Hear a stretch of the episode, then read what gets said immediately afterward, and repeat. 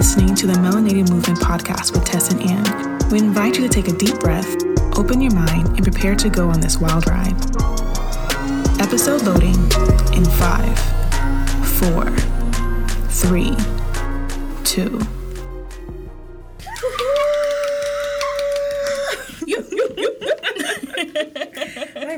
Always goes away as soon as like the, like our music stops. I'm like, yeah, I'm gonna scream my head off. I'm like, no, someone's probably listening with their headphones. Don't scream too loud, and then nothing. Yeah, and then out. it's just like, and it just breaks. It's like, ah. Welcome to another episode of the Melanated Movement podcast. This is Anne with my amazing co-host Tess. Hey Tess. hello, hello, Anne. how are you? I'm great. Actually, I was feeling like shit earlier, but now that I've gotten a chance to like, you know, like talk to you, I feel so much better. Yeah. Yeah. Same. It's like therapy. It's yeah, great. yeah. Mhm. We talked. We talked quite a bit before we started recording. Yeah. Yeah. We have a little thing where we get together, we set up while we're setting up, we catch up. We catch up and we kind of like talk through things. How how's life going? And then just we hit on certain topics. And I feel like with that, it's like we get um, that good energy before we start, or that calming energy before we start. Mm-hmm. And I feel like that's really a good recipe for success for us. Like we always take that little bit of time, and yeah, I definitely agree. I agree with your Yeah. agreement. I agree. You agree with my agreement. I agree, I agree, I agree. I agree that you agree to my agreement that you Exactly. agree. I've actually gotten a few people compliment the way we bounce off each other, and Mm-hmm. every time they say, "I'm like, yeah, I agree," because of course, like the podcast I listen to is the Melanated Movement podcast with Tess and Anne, and Absolutely, same. and I do like listen to the way that we the same way that we always do it. So we listen, we take notes, we kind of like give ourselves and each other like notes about how we had one episode versus the next episode. Let's do this. Oh, this sounded great, whatever. But I always notice like our banter. I'm just like, yeah, I like our dynamic a lot. I do too. I, and I don't know. We were we were at an event on Saturday, and we um, we had like this new listener, right? Mm-hmm. And I, he's just like, "Yo, absolutely, I'll listen to it." But then. Actually, getting that feedback, like, "Oh, I love it." It was like, "Oh, it's um, it's Right. great." There was just something so encouraging It about it. I was was. just like, "Oh, okay." So like, it's not, and of course, like you know rationally, right, Mm-hmm. and logically that it's not going into the void.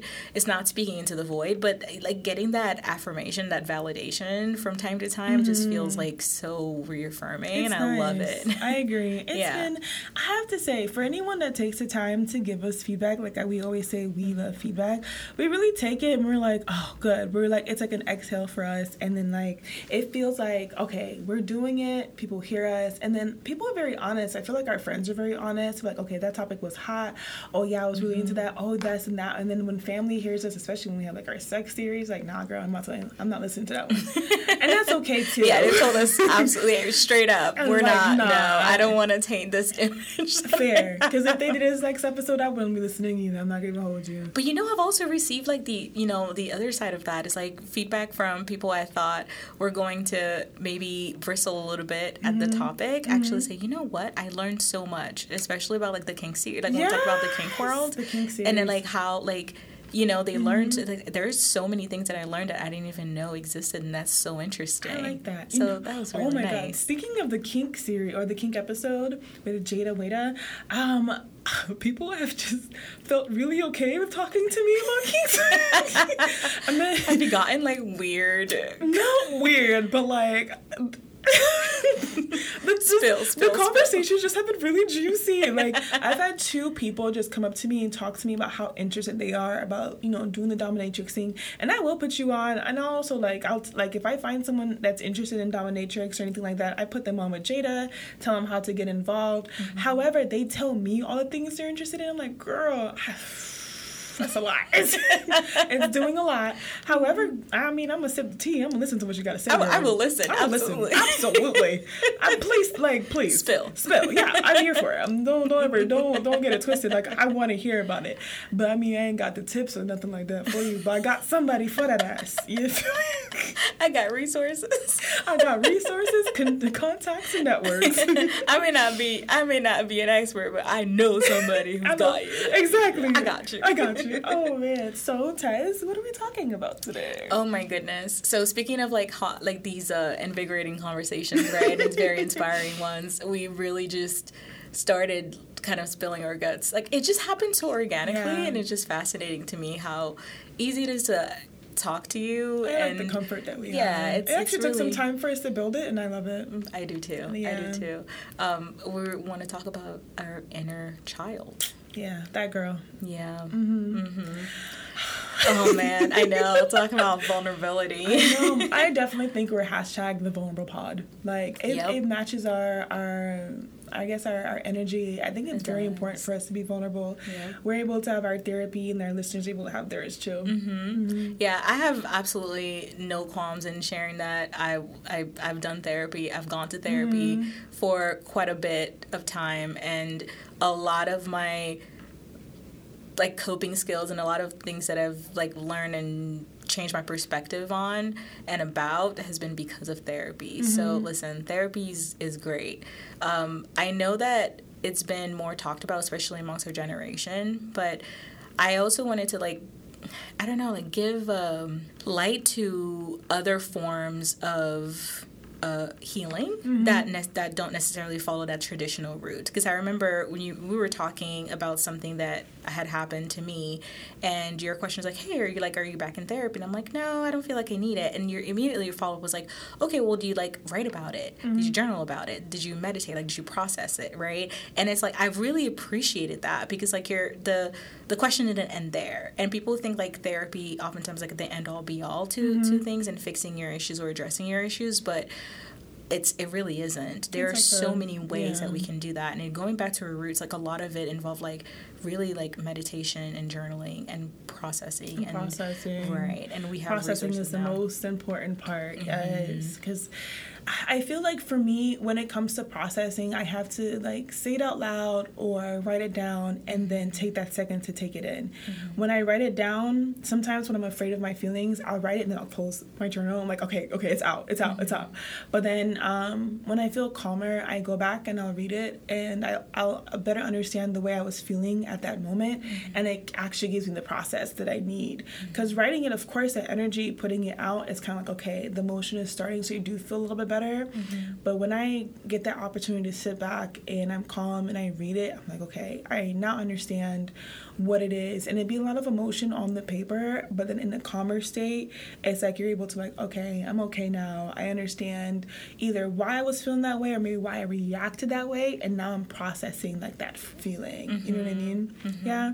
I'm gonna ask follow-up questions. I'm that girl. Yeah, I, I like that. So tell me, Anne, when did you become, I guess, aware of your inner child, or when did you first get to know your inner child, or even like when did you first know like inner child, like having an inner child and being in touch with your inner child was like a thing? Okay.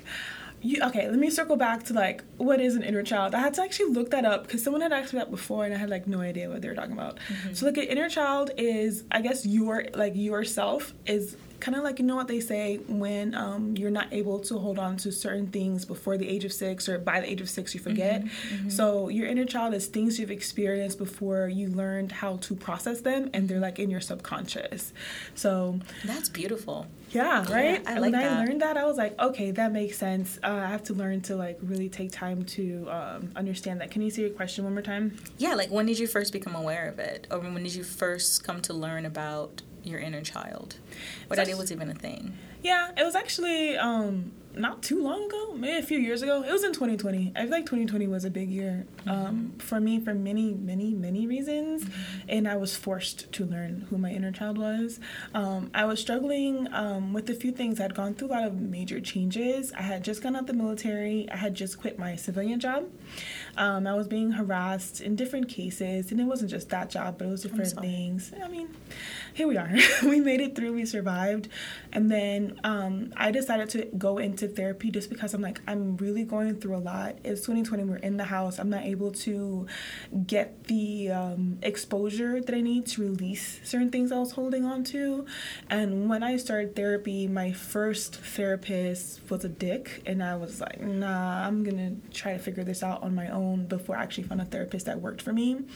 And um, I began to meditate because I am someone who enjoys yoga. I enjoy meditation or whatever. Um, and at that point, I was like, I mean, I'm at home, so let me take advantage. Um, so I would garden and I would meditate. And at that time, um, my mom is someone who has an amazing green thumb. She you know that, like she has an she has a forest behind her house, but she has it to where it's giving her everything she needs, and she does more medicinal and um, certain plants that we use the most versus anything else. And I feel like when I was gardening, I was connecting with her, and by connecting with her, I was connecting with myself and the self that my mom had to take care of. Because you know, like as an adult, like you're out of the house, like your mom's not necessarily taking care of you. You're mm-hmm. more so, you know, you know, sinking sometimes and taking care of each other in a way where you guys are just taking care of each other emotionally. Of course, my mom does a lot of things for me, but that's what I mean by that. Mm-hmm. So when I was there gardening, I was like, oh, why am I so emotional? And it was like right after an intense therapy session with the therapist I wasn't too fond of. And I was like, there's, uh, me and her not clicking, what's going on? And when I was gardening, I was like being completely intentional with my garden. Um, my mom had given me some herbs. And so I was like purposely taking care of the ones she gave me, like, do not kill this plant, do not kill this plant. and like by me, like connecting with the plants and reconnecting with my mom, I remembered myself more so as a child and the happy things I experienced as a kid, remembering myself outside of the state that I was going in because I was so stressed out and because I was dealing with so many things that was really affecting like my happiness. I started remembering things in life that I experienced that I had never said out loud, mm-hmm. and all of a sudden they were like on the tip of my tongue, and I was like, "What is this?" And when I thought about it, I wasn't thinking about it with myself at my grown ass age. I was thinking of myself at the age that I experienced it, and then I like immediately got like overwhelmed and I had to sit down and I grounded myself and I sat down. I sat down on the ground 'cause I used to have a yoga mat and I prayed. I was right next to my plants. I was in the middle like I was in the middle of my yard. I sat down, I prayed and I started crying like something off of a movie. It was actually very intense, but I know I needed it because I needed to be washed. I needed to be cleansed. I was holding so many things. There were so many things happening at once and then people were starting to notice the changes in me to where like I looked like I was about to implode. My mom even said something to me. She's like, something is going on. I was like, no, I'm fine. She's like, ah, you're lying, but you're gonna, you know, and that's okay. You don't need to put all the stress on your parents anyway. But at that moment, when I closed my eyes and I prayed and I took that time to center myself and meditate, I saw myself in the younger version of myself and I was like smacked with something I hadn't thought about in like over a decade, more than that. Mm-hmm. And at that moment, I was like, I have such serious healing to do that exceeds this moment in time that's gonna pass. And I need to really start and go back and heal the things that allowed me to take the things that I, you know, went through as an adult. There's mm-hmm. certain things now that I went through in 2020 I well, and that is a series of time, of course, but it ended in 2020. I was like, why would I let myself even experience this? Like, mm-hmm. I am I am in control of my decisions. Everything in life is a choice, and I chose to be in this particular predicament. And I was like, why are my choice? Why am I not making the choices? Why am I relying on others to make the choices for me? And at that moment, I was like, uh, yeah, I mm-hmm. need to heal her. I need to make sure that my inner child is okay because there's traumas that are not allowing me to really grow. Mm-hmm. Yeah. Do you believe that, or do you think that some of the some of the experiences that you had and maybe kept repeating, or what was for like a purpose? Or are you part of that, or do you believe that no, there's not really such a thing? It could have, if it can be avoided, can be avoided. You know what I'm saying? I mean, Am I making sense? yeah, I feel like certain things, I mean, that, that could be a yes and a no. In my opinion, that's fair. Yeah, because I've experienced the same thing over and over with different people, and um, and then at a moment when I realized I was experiencing the same thing again, that's when I took a step back and was like, no, I've I've done this before. Yeah, I you grabbed know- the receipts. Yeah, right? I, I I've done this before. I've experienced this before. I know this feeling, and that's when I was like, all right, girl, it's time to make a change. But I have to say, like before, I would I would do the same thing over and over, expecting a different outcome for sure. Mm-hmm. But I mean, I don't feel like God puts us through suffering just to put you through suffering. Mm-hmm. Um, I feel like again we have free will and we have choice. So the mm-hmm. choices I made allowed me to go through the things that I went through that weren't particularly intended for me, but God allowed them to happen so I can see what was going on to make a better choice. Mm-hmm. Yeah. Wow. What do you think? That was a powerful response. Thank you. I I've come to think especially lately that there are times where there are times where like experiences or history repeats itself kind of like on a loop sometimes mm-hmm. and it's because there is this one particular either lesson or change in behavior or different choice that needs to be made and until it is made or until that lesson is learned or until and, and i'm not fully convinced of that right? Like it's still a developing a developing thought process you know? Like check with me in like six months you know? Um, but I've, I've, I've, been thinking about it. I'm like why knowing what you're capable of mm-hmm. knowing that you have the the the gift the right of choice and we are free beings mm-hmm. and we carve our path. And I strongly believe that to to a pretty large extent we create and co-create our reality right mm-hmm. so why being like such powerful beings you know such divine offspring do we then repeat the same cycle of situations that are meant that were that are not meant for us or that we're not meant to either be in or remain in mm-hmm. right and so 2020 i just want to say like it was a tough year it was yeah, it was sure. it was such a tough year but it was like definitely the time where a lot of things came to a head for me as well mm-hmm. where there's a lot of like self-realization at least where things just kind of like just became so chaotic in a way that was no longer sustainable because mm-hmm. it's like when you deal with a minimal amount of chaos or you deal with like a certain like thing i'm thinking of like the lobster like slowly boiling like mm-hmm. like the, with the water in the water that's slowly getting oh hotter and hotter gosh. right and it's like we become accustomed to things until like it just becomes just unbearable. absolutely unbearable mm-hmm. and it had gotten to that point yeah you know and so i think that that that really just upheaved so much for me and allowed me to to really like like hunker down and like okay let's figure this out. Yeah. let's who are you? Yeah. Yeah. Fair. Mm-hmm. that's a fair answer. Oh man. We got so vulnerable. Um, i have to say though i think the vulnerability is important. Um, we heal as a community. We're what is it called? We're one collective. Yep we're a collective. We're absolutely. one collective. I learned uh, so 2020 ends in zero right? And mm-hmm. a lot of a lot of uh, us experience an end to a lot of things, mm-hmm. an end to a lot of things, um, running into things that no longer worked. It's kind of like God was like, "All right, mm-hmm, the clock is up, girl. You better figure it out." Mm-hmm. And then as I'm going through like my spiritual journey, now we're in 23, and then for us, threes and sevens are great. We're Scorpios.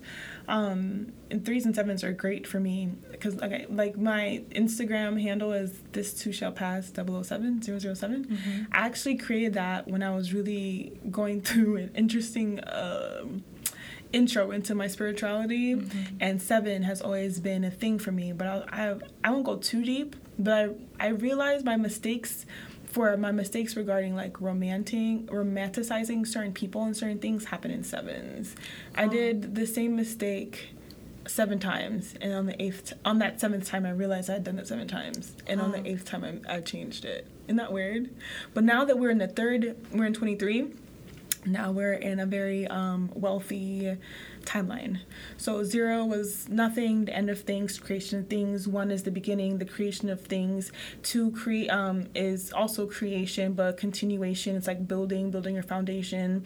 Three is when there's like grace and light, and um, now you're seeing to you're starting to see the things that you have built, force, prosperity, and so on, whatever. So now that we're in our third year and we're in our prosperous timeline, I do believe that us going through the things that we went through as an entire collective was mm-hmm. very important because it mm-hmm. took the blinds off of a lot of our eyes to better understand the things that we were going through. Mm-hmm. I understand certain people don't understand certain things, especially like I mean I'm still learning as well, but for me that's something that works in my brain, not necessarily something that I've um, studied, but something that I truly feel within myself.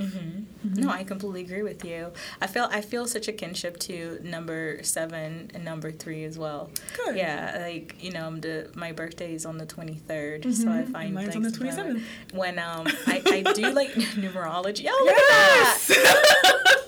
yeah. we just high five. Yeah. Um, so yeah, absolutely. I I just absolutely love that. I love too. that when I like do numerology and my my with my birth date, uh, day, my birth date, the year, the month, and everything. It like gives me like a seven life path or whatever. Yeah, same. Stop it. Yeah. I hear seven life path too. I That is so fascinating. We're intertwined. Yeah, yeah, in, in more ways than one. It's so cool. It took Um, time. You know what? It took us to actually heal our inner child to create our friendship. Do you think your inner child is healed? No. I think I think big portions of my inner child is healed because I wasn't able to create this relationship as like for example we've always been cool like don't get it like don't get it twisted but i feel like we had a rough start. Just because like we i mean i'm i feel like i had the american upbringing and you had the traditional haitian mm-hmm. upbringing and then mm-hmm. like we had to like meld at one mm-hmm. point. And then as we've like learned more about ourselves i feel like we were able to really like combine in the way that just makes beautiful music now you know? But i feel like by me healing um certain things that we experienced as kids and forgiving myself for the way that i reacted and forgiving my family um, with certain things i feel that allowed us to get closer. So that portion of my inner child is healed. I feel like um, moments in time when my mom would tell me no, and it's something I was very passionate about, and there's no way that I could fight for what I really wanted, not knowing what the next step was, I feel like I had to heal that because for a long time I felt like I didn't reach a certain path because I was denied that path. But now I realize I can create any path I choose. Like I, I have that choice. I can go in any which way. Doesn't matter when I start. But I know that there's a certain path for me, and I trust that my my steps are completely um, illuminated for me, and and my steps are guided. So I feel like That's a- so powerful. I agree. I feel like I had to go through that. Like, but my entire inner there's um there's certain traumas that are very just specific that just haven't fully said out loud, Mm-hmm. and I'm a little afraid to say them out loud because once I say them out loud, I have to face them. there's a lot there's there's a lot that comes from behind it and it's such a big thing that I'm just like mm, I don't know if I want to say it yet you know what I mean in my big age I'm still afraid to say certain things it's crazy but uh, we're here because you With time. it's like when you when once you once you say it out loud you speak life into it you And breathe to life into it, it, and now you have no other choice but to deal with it yeah I'm not ready to deal with everything yet And that's okay. I think that that's the thing about it. That there's no set destination for it, right? And um, to to your point about how we pretty much were raised in in such a way that it didn't really allow us for, for us to have much grace for one another because we didn't understand each other uh, and all of the information that we obtained about one another was pretty much like spoon fed to us. Mm-hmm. And we had to kind of like get rid ourselves of all of those notions that are like so antiquated and like actually get to like learn about each other on that like blanks from like that blank space mm-hmm. right? From from like back to like square one i mm-hmm. guess. And there is this part of me as you were talking about it that was like it wasn't so much like my inner child but it was like my inner adolescent mm-hmm. that was like that had just moved here. And i could like almost feel like both of them just like my inner adolescent and, and your inner adolescent, just kind of like being like at odds with each other. Mm-hmm. But coming from a like a like such a deep space of like wanting to belong and wanting to connect but finding it challenging because of like these like invisible barriers yes. that were placed between us because you know? we wanted the same thing right yeah. exactly i was like i just so, and there are so many points of yes! connection oh, like oh, and it just like kept like you know like enter like interweaving mm. and it just made me mad i remember at the at the time I was like why can't we just get along i said the same thing oh man. Right yeah, I said the same thing. It is for those who don't know, me and Tess are cousins. Mm-hmm. Uh, we're cousins. We're very close. I like, my first cousin. cousins. Yeah, first cousins. Our sister, our mothers are sisters. and I just, I feel like we've always wanted the same thing, and there's always been like something. I mean, we I can't say that we necessarily created the, the, the boundaries, but I feel like we upheld the boundaries. You mm-hmm. know what I mm-hmm. mean? Mm-hmm. But as we've gotten older and we've learned more of ourselves, we're kind of like, no, F those boundaries. F those mm-hmm. walls. I want to love my cousin. I want to create, I, I craved the relationship. I mm-hmm. also, I, and then also being like someone i was born in haiti and i was raised in the states majority of my life mm-hmm. so having someone who was like raised in haiti and someone and and they accept you is something that i've always longed for mm-hmm. you know how tough haitians are mm-hmm. and how certain things you go through like you're just so scared of not being accepted by your own community i've always had like that identity crisis mm-hmm. and again that's something that i needed to heal my inner child for because Haitians being so tough, I've experienced that within our family where they call me, well, I don't want to say they called me, but I've been called like a Yankee or whatever. Mm-hmm. I've been, you know, like anytime like I speak with my accent, they're like, oh, girl, you sound mm-hmm. like an mm-hmm. American speaking Creole. And I mean, mm-hmm. shit, that's what we got. Right. But um, before, I mean, when we were younger in my teenage years, when I when I saw Tess, I was like, okay, I'm going to go talk to Tess. I'm going to use my best Creole. Girl, she looked at me like I was crazy. She's like, uh-uh. run that again. You did not say that correctly. I was like, oh shit, damn it, and I would like leave, like damn it, I gotta go. But like I I craved it so much, and once we got to a point where like you're like you don't you don't need anyone to you know, like tell you you're Haitian enough. Like, girl, you're Haitian. Like, mm-hmm. and it's true. And there's certain things I've had to learn. I had to heal that. I, you know, really suffered with that identity from really young, mm-hmm. and that's something I I had to like really heal within myself to mm-hmm. being okay, being around my family because ultimately all have different upbringings, but we have the same roots. That's so fascinating. Thank you for sharing that because like I had an the opposite experience. I felt like the moment that I moved here, it was like ingrained in me that you have to do everything that you can to get rid of your accent. You have to do everything that you can to like learn the language and adapt as quickly as you can.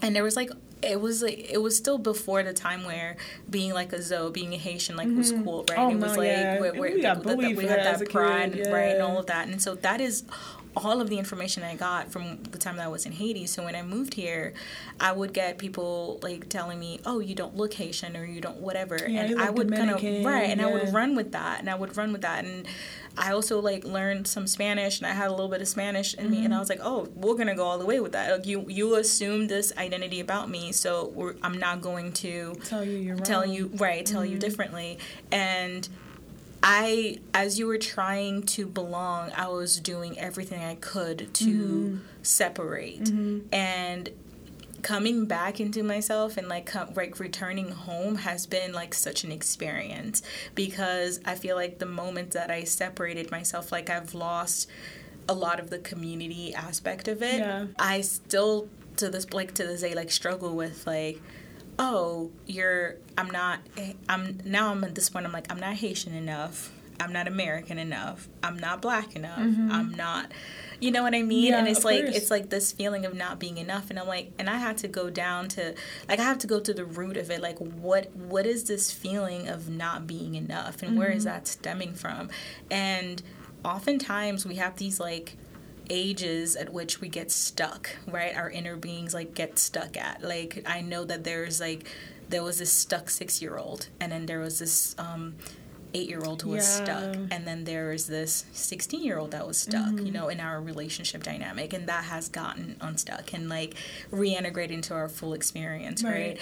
And when I went down to it, where does not being enough come from? Mm-hmm. It was my inner child at seven, eight years mm-hmm. old who was made to feel like there was nothing you could do that would ever be enough. Right. You could get as you know try your hardest to get the best grades that you can in school you can try your hardest to get solos in your dance recital Mm-hmm. or you know remember and memorize this you can play all of the musical instruments in the world and Mm-hmm. you can have friends or not have friends read all the books and do Mm-hmm. no matter what you do you will always be deficient Right. and you will always be lacking and it took a while because part of being a child is that there are so many things that you're not capable of taking care of for yourself. H- hence why you have um, caregivers and you have parents who ideally will step in and make you feel safe and make you feel nurtured and make you feel confident and make you feel loved and make you feel like you're enough. And so, what happens when you didn't quite get those pieces um, met, those needs met when you were a child, you end up having to rescue yourself. It's not so much having to, I feel like, if anything, com- coming to terms with it, it was really just like this incredible experience going to rescue myself. Right. Right? Because I trust me and I trust that I'm not going to hurt me. if that makes sense. That's fair. No, Um, that's not fair. going to hurt me, and I know that as harsh as uh, as um, we can be with our own self, especially when we're hard on ourselves and we're being hard Mm-hmm. on ourselves, we can also learn again, like through whatever process to be more gentle to give ourselves more grace and more understanding and to actually highlight the qualities and the good things that Right. we like so having all of these skills and these tools so you can't just like bah, i'm gonna you know heal my inner child when as an adult you all kind of you know cross-eyed you know what i'm saying Trying to you can't, survive. you're trying to survive if you're still in survival mode i think there's a lot that can prevent you from actually like properly like doing your inner child like a like actual service you I know what i mean? and so it took you know having those skills and those tools to be able to use them to go back and really telling that stuck seven eight year old you're enough and just as you are. You don't have to be productive. You don't have to you don't have to earn somebody's love. You don't have to earn their space. You don't have to like you can you can just be and you can just exist and that in itself is enough. And that is something that man it took a minute. It really took a minute. Right. but i like to think that you know that inner child that eight year old is now like Yeah. playing and you know and confident a little bit more confident in herself and what she's you know what she offers the world just by being herself Right. So for those listening that really connected with that, please exhale. because that's that was a lot it, I feel like as you were speaking, I was taking it in, and I just needed to exhale because I mean it's true. Do you feel like you have to forgive yourself for anything, or do you feel like it was just a rescue that you were doing? Of course, it's not just a rescue. That's it's, it's a word, but it's a big thing. But do you mm-hmm. feel like you had to forgive yourself in the process? No, I didn't feel like I had to forgive myself, but I feel like I had to not not so much apologize for other people, but I had to sort of I guess the best way to say is like I had to say, you know, I'm sorry that you didn't get what you needed mm-hmm. when you needed it, right? It's just like this moment of like empathizing. Mm-hmm. It's like I I know this and I can very much correspond with that feeling and but you don't have to be afraid any longer. Like you don't have to feel that lack any longer because I'm here now. Like I'm all grown up. I'm independent. You know what I'm saying? Like I got you. I got you. You can you don't have to defend me anymore. You don't have to have this armor on anymore and you That's can be beautiful thing. okay, right? Yeah. And that's like it's eh, and and it's like so many pieces because you have like enoughness and then you have like trusting enough to love a- and then you have like it's just so many like There's pieces layers. there's so many layers to it and there there are even like stuck ages stuck stages that i'm not even familiar with all the way that Mm-hmm. i'm unlock it. discovering Yes. what about you Um, I do feel like I had to forgive myself because uh, the way that I treated myself following certain events, I don't think was fair to myself, I guess. Um, I've experienced things where I just told myself, you know, it's your fault. Like, it's your fault that happened. Like, you shouldn't have done that. Like, da da da, whatever. And I had to, like, forgive myself for not knowing what the right answer was. Mm-hmm. I'm like, I was whatever age experiencing trauma that I mean, I shouldn't have experienced. And then it's like, okay, girl, like we're here. You've experienced certain things. No one told anybody to make you go through those things. And then mm-hmm. now you're here. I had to forgive myself for treating myself so poorly mm-hmm. at that time. So I do feel like I had to forgive myself.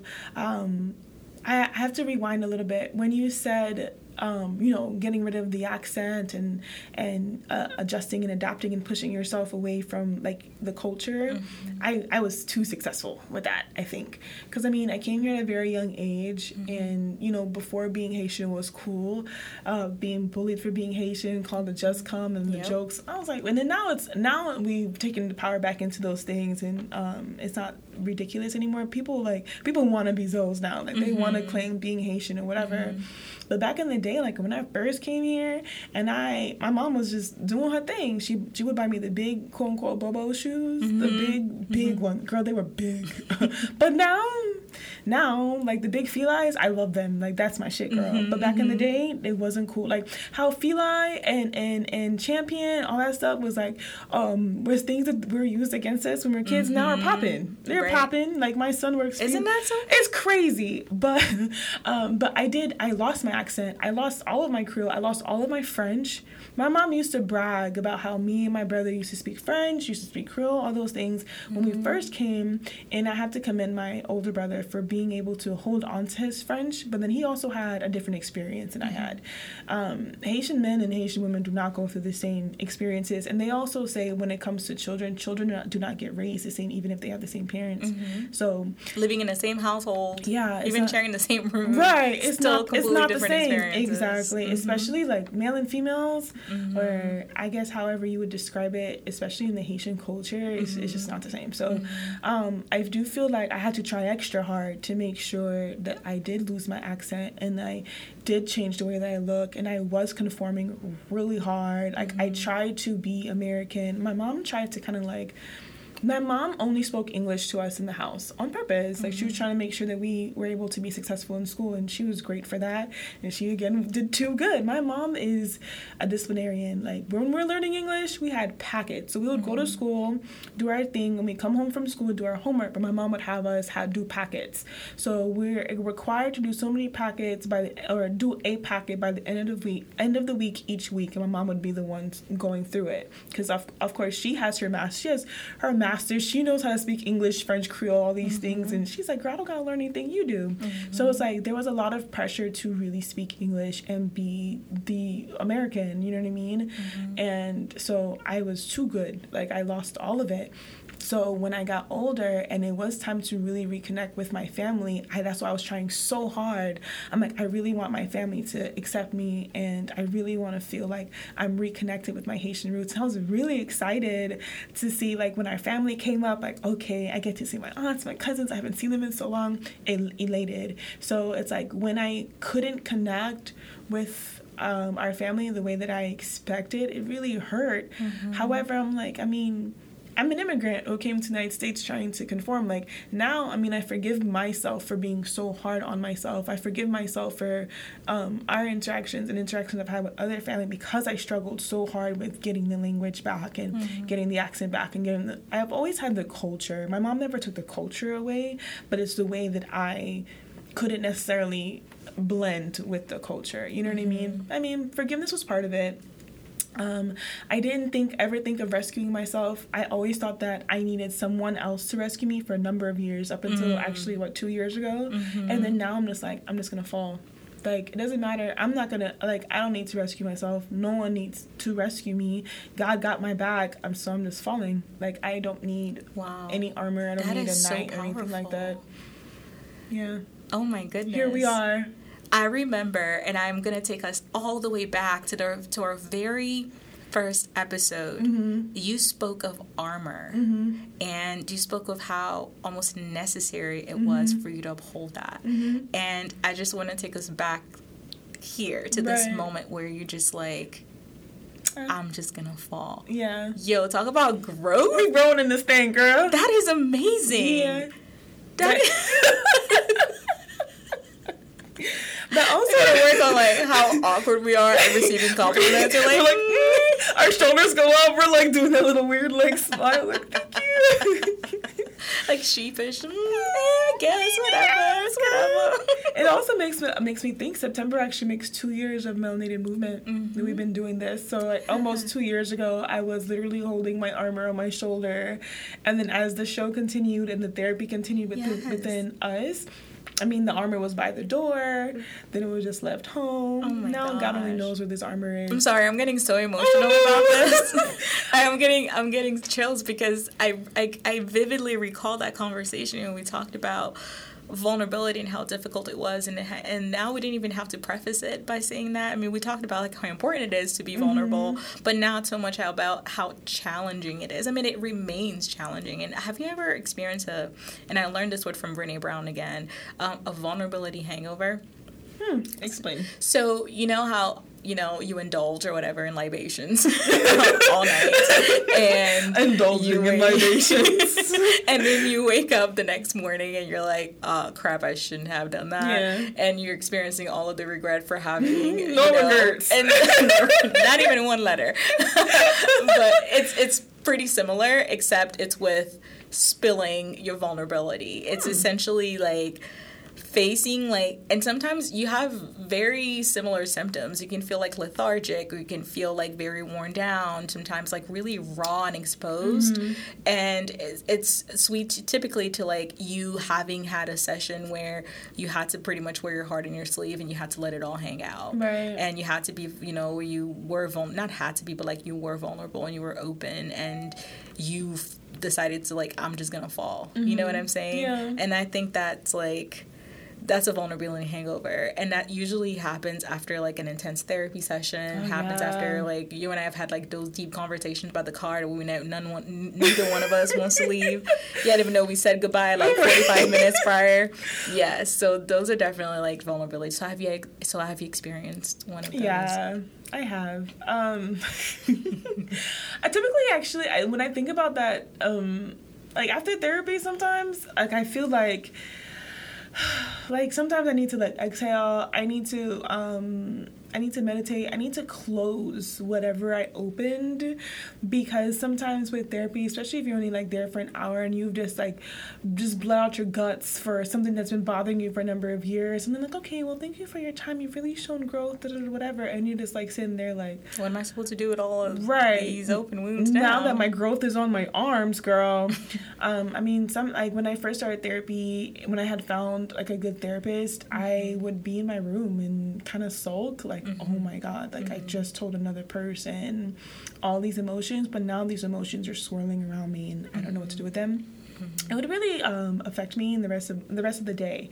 But I learned um, when I do feel that way, when I do give a lot, that I need to just get myself realigned. Like something is open that doesn't need to be open all the time. um, but I mean, it's important to open those things and let it out and really process those emotions. But I need to really like, all right, let me just take a second. I'll um, have moments of deep breathing. Um, I do the the breathing exercises. I'll do moments of. Um, uh, either I'll do yoga, I'll meditate, or whatever, or I'll just say out loud that I'm okay. I would, I would literally talk to myself. I'm like, all right, I expressed myself. I, oh my goodness, I let this out, and somebody else knows about this. I'm like, girl, good thing they can't tell nobody. You know what I mean? And then I'll exhale, and I'll feel better. I'm like, okay, I'm just one step closer. I'm one step closer. I'm one step closer, and then I feel better. That's it works out. How do you do it yourself? By staying in bed. I mean, shit. Um, I mean, I- but but see, staying in bed is one of those things that I've done a lot because I I definitely hit burnout. And another thing that we talked about at, at the beginning of the podcast uh, is was like experiencing burnout after working in an environment for so long and having a lot of compassion fatigue with not not having like a really healthy the, the healthiest of outlets to to kind of uh, how do I say this? Recoup and and and start and start again refreshed. And so I used to really I needed to forgive myself for that actually for needing rest and actually taking rest and not feel like there was something wrong with me Not because I was in bed you know what I Mhm. mean? And so vulnerability post vulnerability hangover post a vulnerability session, mm. it, it, usually involves me feeling like so open and raw. Mm. And I mm-hmm. do agree, like we still have to function in the world, right? Mm-hmm. And so sometimes I'll picture like a like a container, like a box or something like that with a lock, and I like I've like I literally like like visualize putting those pieces that mm. were mm-hmm. opened back in that box and then like actually like closing it and then locking it away until the next time. You know? I physically do that yeah. with um uh, like for example laundry mm-hmm. like if mm-hmm. i'm going through something and it's bothering me and i'm doing that particular thing and it works for dishes too mm-hmm. like i'll be folding my clothes and as i'm folding it i'm saying certain things like okay i'm now putting i'm putting this away mm-hmm. i'm going to reopen it when i need it mm-hmm. i feel like i'm okay with letting this out when i'm ready to let it out and i'm literally putting my energy into the clothes and because I, have to move it. If I if I get stuck on it, like I I I um. I won't be able to function. It has to. It has to go somewhere mm-hmm. so it doesn't remain in your psyche mm-hmm. and just impede your entire day. Exactly. Yeah, absolutely. Mm-hmm. So I know we were talking earlier about like what our inner child looked like, mm-hmm. or the what we more closely uh, relate to or can picture in our we mind. Have to tell them what they- so what does No, you go first. okay, okay, okay, okay. All right. So as you you know, I mean, we talked about like traditional, and that's something that we're gonna bring back on the podcast as well, where we talked about we, we talked about how we really wanted to speak of the differences in like Haitian upbringing eh, in the school system, mm-hmm uh, in the household mm-hmm. and how like it really differs and like you talked about like even as you were conforming mm-hmm. right by losing pieces of your haitian identity the language and that was different mm-hmm. but there are so many integral pieces that remained the same in the mm-hmm. household right and that also that i mean that down to child rearing right there's like a level of strictness and discipline mm-hmm. that is not always the the most fairly uh, expressed. but oh you, get, you get your butt whooped. You yeah, know what I mean? And, and, and, and corporal punishment is like definitely a thing that I really feel that our generation has kind of like learned to step away from and find right. like find alternatives to really discipline and and and address and coach and mentor. And i and i commend us for that too because like man that stuff is traumatic. It is, it is traumatic. And we laugh about it right? Mm-hmm. we laugh about like how we get to do that we have to laugh at trauma or the because trauma. if not we're going you're going to get buried in it exactly. and there's so much of it. But um I remember like going back to like feeling the not enoughness of myself uh, and being able to kind of bring it back to like that seven, eight year old it was a lot. A, a lot of it was around um, my productivity, or a lot of it was around like my school and how much I would, how well I would perform, and the fact that the line was never like standard. It would always move. Mm-hmm. like the standard of like the expectations would never remain the same. It's and because you were so great. But see that's messed up. It is because if if my bar is you need to I don't know be the first in your class and then you make it happen mm-hmm. but then as you make it happen they're like okay well cool you got that but you your average was still low so you need to like add that on. So it's like it's never enough. Right. Like, you know, it's like, right. Mm-hmm. The line is drawn in the sand, and so there's never dissatisfaction. There's never satisfaction, and that inevitably, at least for me, like created this feeling of like, well, no matter what I do, it will never be enough. Mm-hmm. And the the ch- my inner child is w- always wearing these like this little um, outfit set that I would wear after school in the afternoon. It's a little two piece, and it's like this little pink outfit, right? It's like these little pink shorts and a little like pink top with like you know thin straps, and it had like um, I don't know, like some sort of like design in the front of it or something mm-hmm. like that. And I just, I don't know why I was so obsessed with that outfit, but like I would just wait for it to be clean again just so I could wear it again because I just, I just love to wear it. But I think I have a pajama set like that right now. Really? and I love it. Yeah.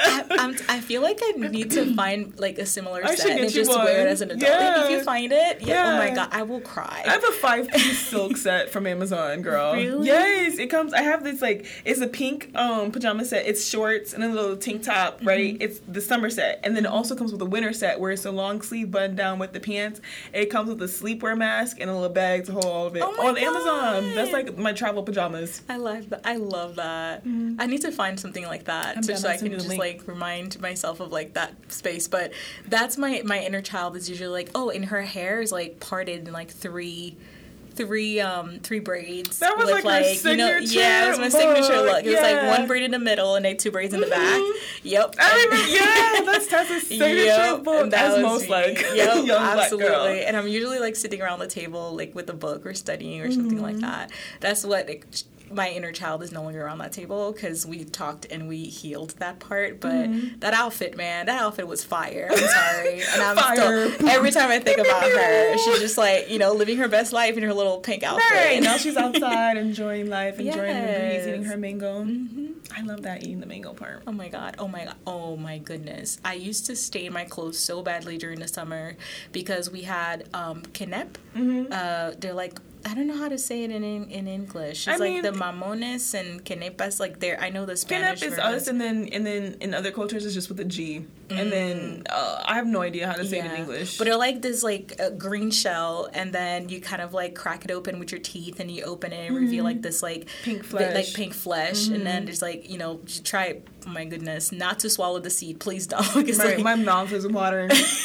yes, too you many. want that? Oh, so we, I had like two trees, two connect You trees. living your best life, and you buy jamboy and can can I know, She like- never said. I'm just playing. I'm, I'm talking how big shit. bro? Mom, I'm talking big shit. Oh yeah, tons of that. Like we're in Florida. Like we're in Yeah, Florida. We have so yeah. Mm-hmm. much access to things. That's why a lot of Haitians are here too. Like yeah, South Florida. yeah. She's too. She's she's under that tree right now because it's about summer. it's about that time. Enjoy that shit, girl. Yes, bring me some too. I didn't forget about you. Ah, shoot.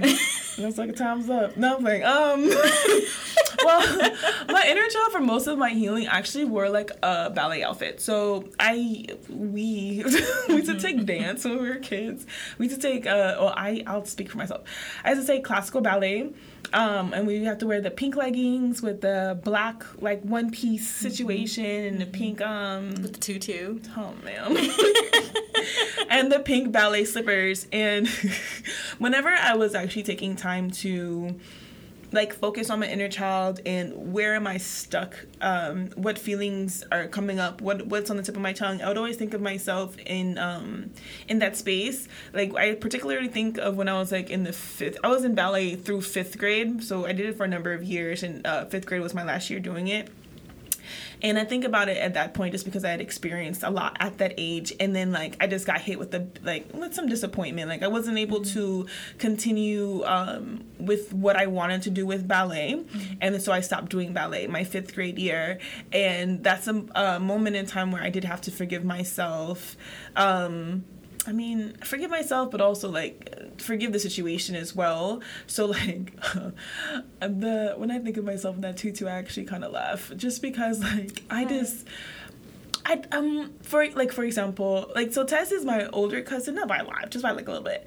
And I just used to think that you were just so talented. Like I used to like oh my god Tess does dance like oh shit like I'm gonna be like my cousin. Like I was so into it girl.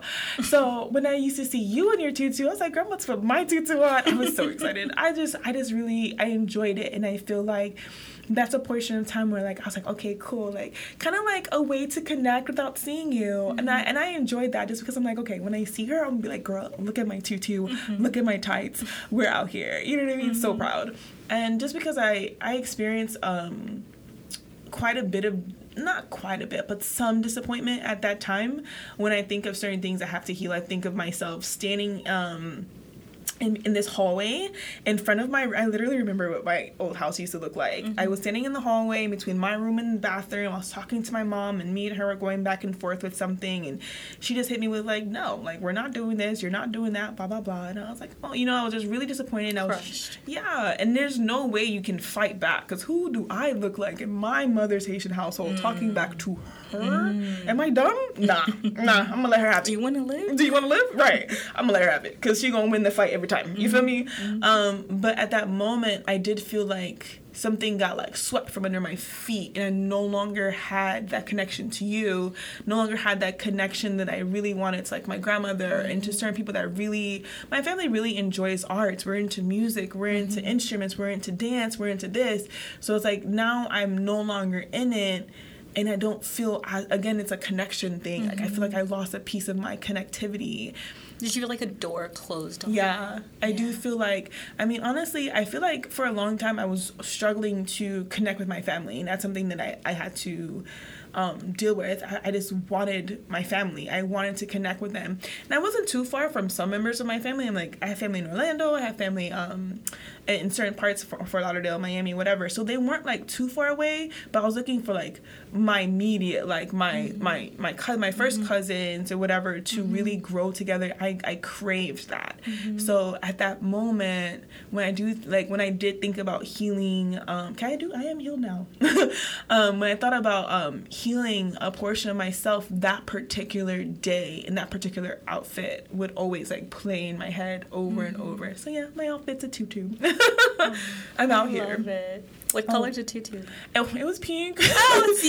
it was silk at the top, and it was um, it was tulle all the way down. It was like those three layers. I just thought I was that girl. You know what I mean? I thought I was that girl. I had a beautiful slick back bun with the pink ribbons in my As you hair. should. Yes. Yes. And I refused to take those back. Like I would get fully dressed for ballet, Mm-hmm. forgetting I had to actually get there. So I had to take him, take off my slippers and put on my real shoes. And like my stepbrother would be like, "Girl, take off your shoes. We have to go." But I don't want to take them off. I was such a brat.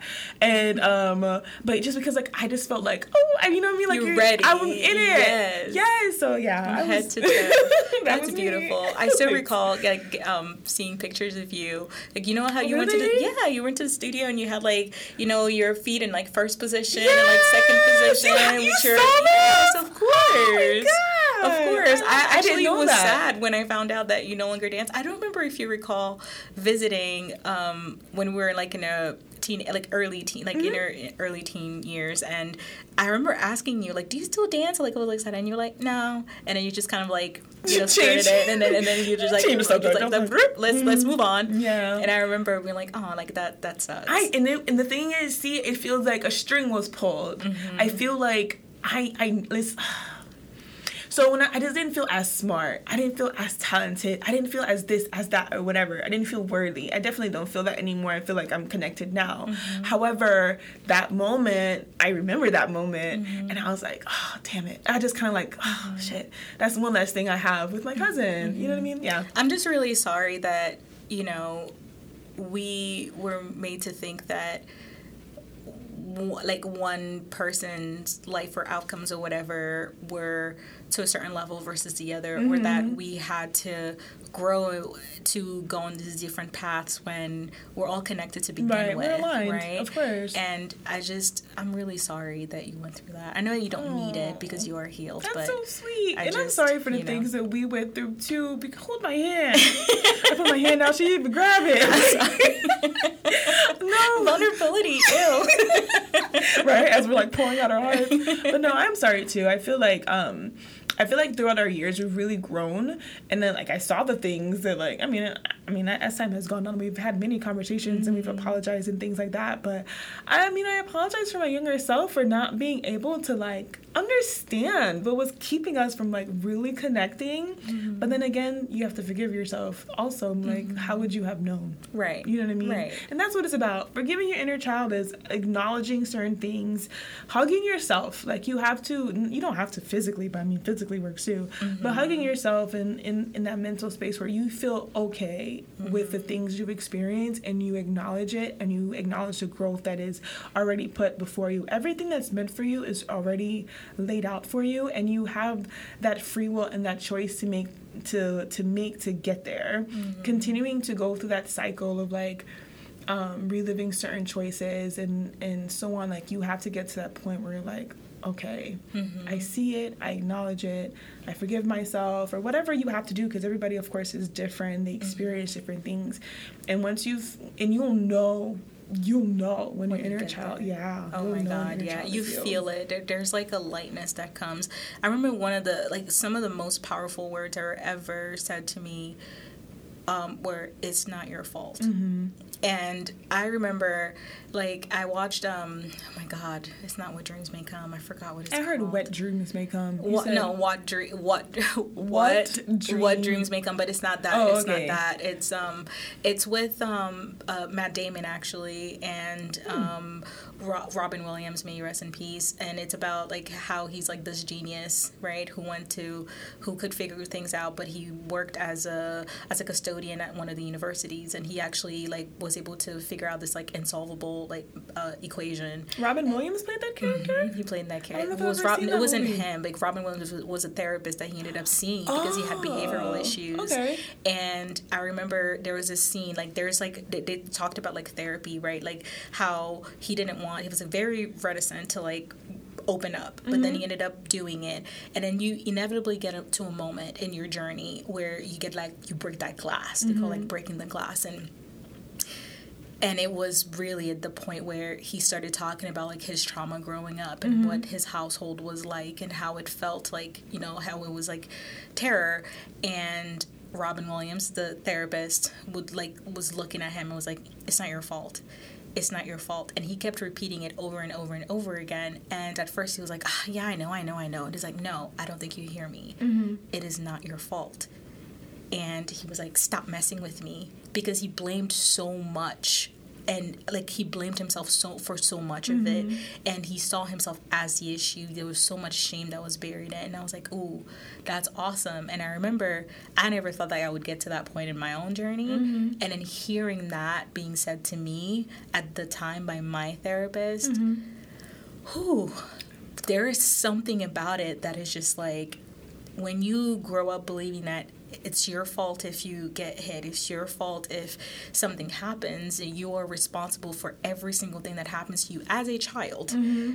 and you should have known better to protect yourself as opposed to having like you know that protection just kind of freely given and it's not anyone's fault and like just to say you know we give what we can and we give what we have we can't give what we don't Right. and generational yes. trauma is real and sometimes the way that our parents were brought up you know kind of transpire into the way that we then get brought up Right. right, And and, that's their own that. healing Mhm. yeah there's their own healing journey to, to go on or to, to happen or not to happen Right. but i just i'm so proud of us for breaking that cycle and Mm-hmm. i'm so proud of us for learning and never stopping to learn you know what i mean Yeah. so it's it's amazing and i'm just i'm so happy but if you're listening it's not your fault Yes, it's not. it's not forgive yourself Forgive yourself, spend hug time yourself. with yourself Exactly. Yes, love on yourself. you.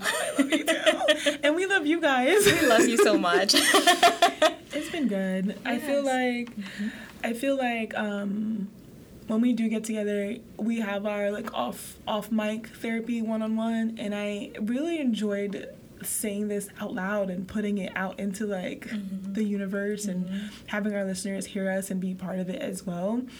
It just feels like, oh wow. so as part of our intro says, it says you know, it's definitely a time for you to listen in, take a deep breath. And I really hope that you guys are taking that moment to breathe and let's close it out with like something good. This we got a chance to be vulnerable. We're going to close you up so you don't enter your next space. yes close that box Exactly. picture yourself just like locking it away for a little bit Exactly. you don't have to talk about that right now. Exactly. now go on amazon apparently there's like fire pajamas Fire pajamas. I should get a freaking affiliation code so I can get that uh percentage boo because Amazon got me by a chokehold. Okay. Oh, girl. no matter how much i try to stay away i just can't And it's just, it's just all the time. It's just always something I need. And then my mm-hmm. mom sends me things, which is worse. I'm like, oh, if she needs something, I probably need It's- something. Yeah, yeah. right, Next thing Let's you know, just, like, let's just I'm- make it one delivery right, you know exactly. Next thing you know, I'm on Amazon. Now I have free delivery. You gotta spend over a hundred dollars. I'm just. i love it It's a mess, but um, we just want to say thank you to you guys for continuing to support us. Yes. Thank you for listening in all the way to the end um, and vibing with us. And again, this has been the melanated movement podcast with with Tessa Until next time. Bye. Bye.